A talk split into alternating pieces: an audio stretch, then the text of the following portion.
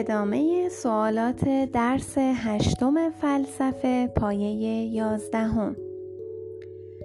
سوالات کوتاه پاسخ. پنجاه. اولین دوره معرفت شناسی به کدام دوره باز می گردد؟ یونان. پنجاه و یک. دیدگاه پارمنیدس از فیلسوفان پیش از سقراط در یونان باستان را در مورد شناخت حسی بنویسید. پارمنیدس شناخت حسی را به دلیل خطاهایی که گاه در حواس رخ می دهد معتبر نمی دانست و تنها برای شناخت عقلی ارزش قائل بود. پنجاه و دو چرا پارمنیدس وجود حرکت را انکار می کرد؟ زیرا معتقد بود که حرکت از طریق حس برای ما معلوم شده و احتمال خطا در حس وجود دارد. پنجاه و سه دیدگاه هراکلیتوس را در مورد شناخت حسی و حرکت بیان کنید. برای وی شناخت حسی معتبر است و به همین دلیل وجود حرکت را در عالم قبول داشت چون حرکت قابل مشاهده حسی است. پنجاه و چهار دو جریان فکری که در دوره جدید در اروپا شکل گرفت را نام ببرید. تجربه گرایی، عقل گرایی. پنجاه و پنج در دوره جدید فلسفه در اروپا که از قرن 16 با پیشگامی فرانسیس بیکن و دکارت آغاز می شود بحث و جدال فلسفی بیشتر بر سر چه موضوعاتی بود؟ در کسب معرفت آیا حس و تجربه ارزش و اعتبار بیشتری دارد و بهتر ما را به حقایق میرساند یا استدلال عقلی؟ پنجاه و شش یکی از مؤسسان پوزیتیویزم که این اصطلاح را نیز برای اولین بار استفاده کرد چه کسی بود؟ آگوست کنت فرانسوی در قرن هیجدهم پنجاه و هفت. نام دو تن از فیلسوفان معاصر که به شهود عرفانی و تجربه دینی معتقد بوده و به بعد معنوی انسان اهمیت می‌دهند را نام ببرید. ویلیام جیمز و برگسون. سوالات تشریحی. پنجاه و هشت. اولین دوره معرفت شناسی به کدام دوره باز می گردد و چه مسائلی نظر فیلسوفان آن دوره را به خود جلب کرده بود یونان ارزش شناخت و میزان انتباق انسان با واقعیت پنجاه و نه چه کسانی اصل امکان شناخت را زیر سوال بردند؟ چرا؟ سوفستاییان به سبب مقالطه هایی که برای آنها رخ داده بود مدعی شدند که نه از راه حس و نه راه عقل نمی‌توان به حقیقت رسید. شست دیدگاه پروتاگوراس را در مورد حقیقت بیان کنید. پروتاگوراس که طرز تلقی سوفستاییان را داشت می گفت حقیقت همان چیزی است که حواس هر کس به آن گواهی می دهد. یعنی هر چیزی برای کسی که به آن معتقد است حقیقت به شمار می رود. حتی اگر برای کسی دیگر چنین نباشد. پس حقیقت امر یکسان نیست و نسبت به هر کسی می تواند متفاوت باشد. پروتاگوراس اعتقاد داشت که اشیاء هر طوری که در هر نوبت به نظر من می آید در آن نوبت همانطور هستند و هر طور که به نظر تو می آیند برای تو نیز همانطور هستند. شست و یک. ارسطو چگونه توانست راه های معتبر شناخت و روش های رسیدن به آن را تبیین کند؟ با تدوین منطق گامی مهم در این زمینه برداشت و توانست قواعد استدلال و شیوه های مسون ماندن از خطا و مقالطه را آموزش دهد و مانع دچار شدن انسانها به سفسطه شود. 62 با توجه به تمثیل قار افلاتون و اعتقاد به وی به عالم مسل عالم طبیعت را با عالم مسل مقایسه نموده و توضیح دهید چگونه می‌توان به حقایق دست یافت؟ بنابر نظر افلاتون با توجه به تمثیل قار و اعتقاد به عالم مسل اگر بخواهیم این را با عالم مسل مقایسه کنیم این عالم سایه آن عالم شمرده می شود و اگر انسان به آن جهان برتر راه یابد می تواند حقایق آن را نظاره کند از نظر افلاتون ابزار حسی فقط توانایی درک این جهان را به انسان می دهد و درک جهان برتر تنها با عقل و شهود امکان پذیر است. به همین دلیل از نظر او گرچه حس اعتبار دارد اما از درجه اهمیت کمتری برخوردار است. زیرا صرفا جهان سایه ها را به ما نشان می دهد نه آن جهان برتر را. 63 دیدگاه فارابی و ابن سینا را درباره اعتبار حس و عقل و شناخت وحیانی و شهودی بیان کنید. فارابی و ابن سینا مانند افلاتون و ارسطو هم حس و هم عقل را معتبر می دانستند. آنان علاوه بر این که برای شناخت وحیانی اعتبار خاصی قائل بودند و آن را یکی از راه های شناخت می دانستند که اختصاص به پیامبران دارد نیم نگاهی هم به شناخت شهودی داشتند اما آن را در تبیین فلسفی خود وارد نمی کردند 64 دیدگاه سهروردی را درباره معرفت شهودی تبیین کنید. سهروردی بر معرفت شهودی تأکید بسیاری کرد و کوشید آنچه را که از طریق اشراق و به صورت الهامات شهودی به دست آورده بود تبیین استدلالی کند و در نهایت نظام فلسفی خود را بر پایه آن شهودها بنا نماید.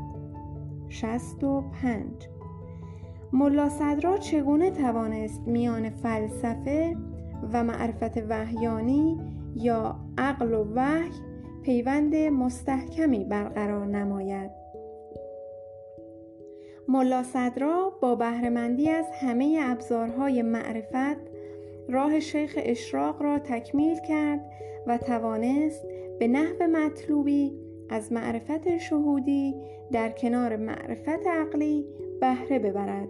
وی توانست یک دستگاه منسجم فلسفی بنا کند که در عین حال که کاملا هویت فلسفی دارد و بر استدلال و منطق استوار است شهود و اشراق را نیز بهرهمند باشد. او همچنین پیوند مستحکمی میان فلسفه و معرفت وحیانی برقرار نمود و اثبات کرد که تضاد و تناقضی میان داده های مستدل و یقینی عقل و معارف وحیانی وجود ندارد و بالعکس عقل و وحی تایید کننده یکدیگرند. 66 دیدگاه ملا صدرا را درباره ارتباط عقل و دین توضیح دهید. ملا صدرا در کتاب مبدع و معاد می‌گوید عقل و دین در همه احکام احکام خود با هم تطبیق دارند و هاشا که احکام شریعت انور با معارف یقینی و ضروری عقلی تعارض داشته باشد و افسوس به حال فلسفه ای که قوانین آن مطابق با کتاب و سنت نباشد. 67 نظر علامه طباطبایی در مورد نقش ملا صدرا در ایجاد پیوند مستحکم میان عقل و وحی را بنویسید. علامه طباطبایی فیلسوف بزرگ معاصر چه می‌گوید؟ صدر المتعلهین پایه بحث های علمی و فلسفی خود را روی پیوند میان عقل و کشف یا شهود و شرع یا وحی و سنت گذاشت و در راه کشف حقایق الهیات از مقدمات برهانی و مطالب کشفی یا شهودی و مواد قطعی دینی یعنی آنچه از قرآن و حدیث به دست می آید استفاده نمود. اگرچه ریشه این نظر در کلمات معلم ثانی یا همان فارابی ابن سینا، شیخ اشراق و خاج نصیر الدین توسی نیز به چشم می‌خورد. ولی این صدر المتعلهین است که توفیق کامل انجام این مقصد را پیدا کرد. 68 دیدگاه تجربه گرایان و عقل گرایان را در مورد شناخت بنویسید. گروهی که برای تجربه اهمیت بیشتری قائل بودند و آن را اساس کسب معرفت می دانستند به تجربه گرایان و گروهی که به عقل و استدلال عقلی اهمیت می‌دادند به عقل گرایان مشهور شدند. 69 نخستین کسی که در دوره جدید فلسفه در اروپا. بر اهمیت حس و تجربه اصرار ورزید و به اصالت تجربه معتقد بود کیست و چه دیدگاهی دارد؟ بیکن. به نظر بیکن فیلسوفان گذشته با دنبال روی از ارسطو بیشتر بر استدلال عقلی تکیه کرده بودند و در نتیجه علوم تجربی در خرافات و تعصبهای بیجا محصور شده و پیشرفت نکرده بود. هفتاد. تفاوت دیدگاه دکارت و بیکن را در مورد معرفت شناسی توضیح دهید. دکارت فیلسوف و ریاضیدان بزرگ فرانسوی برخلاف بیکن به تفکر عقلی اهمیت بسیار می‌داد. و همچنین وی برعکس بیکن معتقد بود انسان به طور ذاتی معرفتهایی دارد که آنها را با عقل درک می کند مانند اعتقاد به نفس مجرد و وجود خدا. به اعتقاد دکارت انسان در فهم این قبیل امور نیازی به حس و تجربه ندارد. هفتاد و یک کانت برای آشتی دادن میان دو دیدگاه تجربه گرایی و عقل گرایی چه دیدگاهی را مطرح نمود؟ کانت با طرح دیدگاهی جدید کوشید بین این دو گرایش آشتی دهد و نشان دهد که معرفت حاصل همکاری عقل و حس است کانت بران است که قوه ادراکی انسان مفاهیمی مانند زمان، مکان و علیت را نزد خود دارد و آنها را از راه حس و تجربه به دست نمی آورد. به نظر کانت انسان آنچه را که از طریق حس به او می رسد در قالب این مفاهیم قرار می دهد و درک می کند. به عنوان مثال انسان روشن شدن زمین را بعد از طلوع خورشید در میابد و این دریافت ناشی از همکاری دستگاه ادراکی با حس است که یکی بعدیت زمانی را می‌فهمد و دیگری تصویرها را از خارج به دستگاه ادراکی میرساند. هفتاد و دو چه عاملی سبب پیدایش دیدگاه های جدیدی در معرفت شناسی غرب از جمله مکتب پوزیتیویزم شد؟ تلاش کانت برای آشتی دادن میان مکاتب عقل گرایان و تجربه گرایان. هفتاد و سه. دیدگاه پوزیتیویزم یا اثباتگرایی درباره معرفت شناسی را توضیح دهید. از نظر پوزیتیویست ها اموری که از طریق تجربه قابل بررسی فرضیابی نیستند اصولا اموری بیمعنا هستند که, بش... که بشر به عللی به آنها معتقد شده است. به اعتقاد ایشان تنها اموری ارزش تحقیق و پژوهش دارند که قابل ارزیابی حسی و تجربی باشند. این امور اگر از طریق تجربه اثبات شوند معرفت به حساب می آیند. در غیر این صورت ارزش معرفتی ندارند و باید کنار گذاشته شوند. هفتاد و چهار پیامدها و نتایج رشد اندیشه نسبیگرایی در معرفت شناسی غرب را بنویسید. رشد اندیشه نسبیگرایی به حاشیه رفتن استدلال عقلی و جریان عقلگرایی و توجه خاص به مسئله تجربه سبب رشد دانشهایی شد که بر تجربه و آزمایش‌های تجربی استوار بودند. دانشهایی از قبیل فیزیک، شیمی، زیست شناسی و پزشکی. هفتاد و پنج. چرا توجه ویژه به تجربه و بیمهری به تفکر عقلی در معرفت شناسی غربی اشکالات نظری متعددی را پدید آورده است. زیرا اولا تجربه توانایی تبیین هر مسئله ای را ندارد. مثلا تجربه نمی توانست درباره نیاز جهان به مبدع و خدا وجود عوالمی غیر از عالم طبیعت و خوب و بدهای اخلاقی اظهار نظر کند.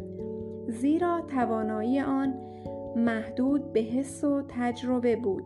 ثانیا مسائلی مانند خطاهای تجربه تغییرات علوم تجربی و تفاوتهای موجود در تجربه انسانهای مختلف می توانست قطعیت احکام تجربی را از میان ببرد در هر حال چنین مشکلاتی سبب شد که واقع نمایی دانش تجربی بار دیگر با اشکال روبرو شود و جریانهای دیگر فلسفی برای تبیین جایگاه دانش تجربی پیدا شود. 76 نظریه نسبی گرایی در معرفت شناسی را توضیح دهید.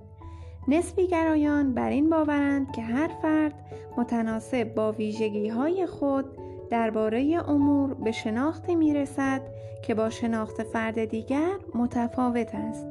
بنابراین شناخت هر کس برای خودش و نسبت به خودش اعتبار دارد. مثلا در اساس این دیدگاه به طور مطلق نمی‌توان گفت فلز بر اثر حرارت انبساط پیدا می کند بلکه فرد حد اکثر می تواند بگوید من در این وضعیت فکر می کنم فلز بر اثر حرارت منبسط می شود هفتاد و هفت. نسبیگرایی در معرفت شناسی به تدریج چه حوزه هایی را پیدا کرد نسبی گرایی در معرفت شناسی به حوزه هایی مانند انسان شناسی، اخلاق، حقوق و دین وارد شد و به نسبی گرایی در هویت انسان، اخلاق، دین و حقوق انجامید. 78 دیدگاه پراگماتیسم یا اصالت عمل را توضیح دهید. پراگماتیست ها معتقد بودند که از طریق تجربه نمی‌توان واقعیت را شناخت. پراگماتیست ها می‌گویند هدف ما کشف واقعیت نیست بلکه ما نیازمند باورهای مفیدی هستیم که در عمل به کار ما بیایند و سودمندی خود را نشان دهند. مثلا کسی که باور دارد آب در حال جوش بسیار داغ است و دست را می سوزاند به آب جوش دست نمی زند دچار سوختگی هم نمی شود پس این دانش در عمل برای ما مفید است و همین فایده به معنی درست بودن است.